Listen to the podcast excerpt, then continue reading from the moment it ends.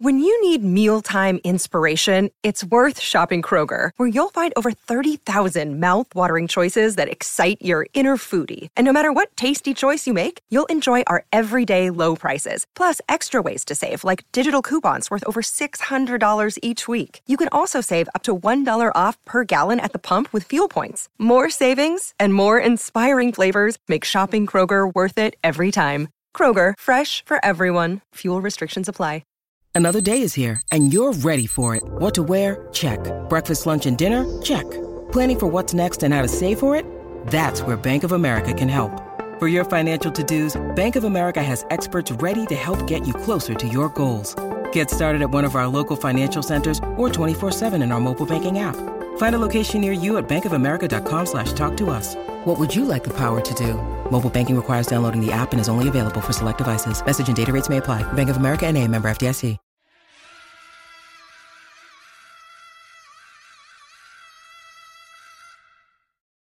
Francis Ford Coppola's 1972 Best Picture winning masterpiece, The Godfather, is widely considered to be one of the greatest, if not the greatest, film of all time. The Italian American crime drama stars what today is considered an all star ensemble cast, including the likes of Al Pacino, Robert Duvall, James Caan, and Talia Shire. Of course, many of the actors in the film who became A-listers were up and coming at the time of the film's release. The one actor who had by far and away the greatest clout and was the biggest A-lister in the film was of course Marlon Brando, widely considered to be one of the greatest actors of all time and a pioneer of method acting. A man who revolutionized acting with performances in films like A Streetcar Named Desire, On the Waterfront, and Viva Zapata, funnily enough, Brando's star power was actually dwindling by the time the 1970s rolled around, as he had starred in a string of flops leading up to The Godfather, and his reputation as someone who was quite eccentric and difficult to work with was growing. As such, his performance as Don Vito Corleone which would go on to be his best known performance and considered one of the defining cinematic portrayals in Hollywood history, was actually a comeback for Brando. Brando won his second Oscar for his role in The Godfather, and the film was a huge success, with Coppola swiftly returning to the Corleone saga with The Godfather Part 2 in 1974, in which the Corleone family continues their business through the new head of the family, Vito's son Michael, after the death of Vito in the first film. The movie concurrently also takes a look at the early years of Brando's Don Corleone, from his days as a child growing up in Sicily to becoming a small time mob boss.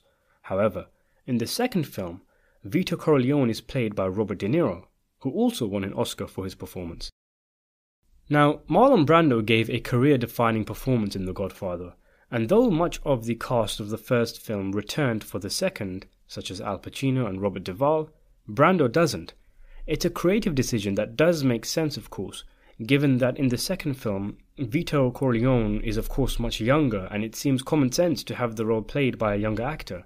However, it is worth mentioning that Marlon Brando was 47 years old when he filmed The Godfather, not exactly a senior citizen, and he was aged up using makeup to play the role of an aging patriarch.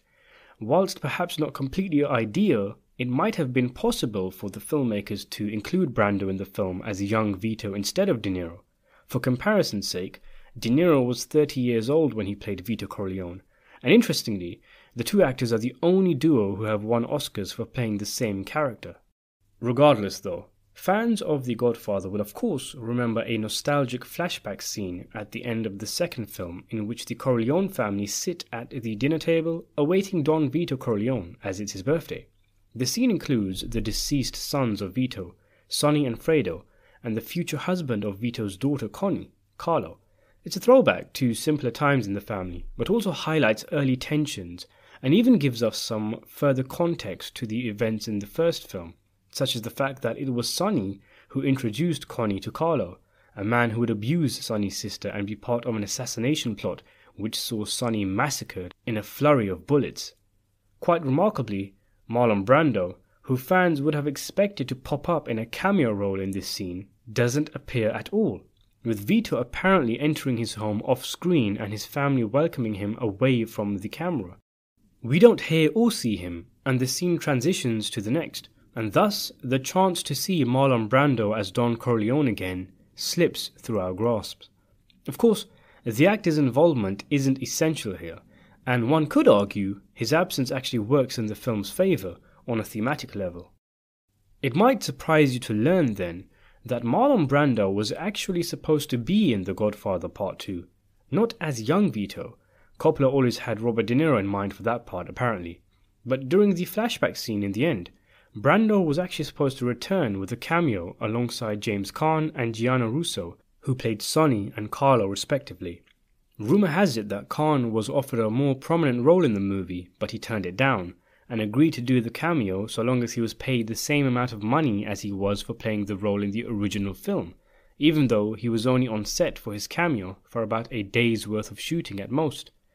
When it came to Brando, everything seemed set, but when it came to the day of the shoot, Brando failed to appear on set for his single day of shooting. It's stunning to think then that director Francis Ford Coppola actually wanted Marlon Brando in the film and Don Corleone was set to make an appearance in what would have been the icing on the cake at the end of a masterpiece of a 3 hour and 20 minute film. But he just didn't turn up, and Coppola was forced to rewrite the scene on the day so that it would flow without Don Vito making an appearance. As to why Brando didn't show up for his one day of shooting, there could be a number of reasons why. Brando's disputes with film studios, usually over his salaries, are legendary, and when he filmed The Godfather, he was forced to take a salary that was much less than what he might have got because his star power had waned and very few studios wanted to hire him. However, after his comeback as Vito Corleone, everything changed, and all of a sudden, Marlon Brando was back in the A-list so he could do all sorts of bizarre things like turn down his Oscar win and make all sorts of crazy demands, such as getting paid $3.7 million plus a percentage of the film's gross for his role in Superman, which for him was a 12 day shoot, and he sued the studio over disputes over not getting the percentage he was owed, meaning his final takeaway was around $14 million for 10 minutes of screen time. And even then, he is reported to have been lazy on set and was criticized by the likes of Superman actor Christopher Reeve for phoning in his performance. And Brando's antics in his next and final re-team up with Francis Ford Coppola for Apocalypse Now are legendary, having not read the book the film was based on, being overweight when he showed up for the shoot, and having not memorized his lines, among other shenanigans. It is likely that Brando attempted to squeeze as much money out of his cameo in The Godfather 2 in order to recoup what he felt he might have lost by taking a reduced salary on the first film. Either that, or he was genuinely angry over the way he was treated by Paramount Studios in the first film, which was quite a turbulent shoot. Or maybe he just couldn't be bothered. But wait, there's more. In recent years, 2019 in fact, an unpublished letter has surfaced written by Francis Ford Coppola and sent to Marlon Brando, in which it seems the film director was desperate to cast Marlon Brando as Vito, but not in the flashback scene, but in the entire film, offering the 49 year old Brando the role of the 25 year old Vito. And it turned out this was an offer he could refuse, because he did. This letter was obtained by the Daily Mail, and for non UK viewers, I can tell you that this newspaper is considered a tabloid rag, one of the least trustworthy papers in the country and notorious for spouting lies and half truths.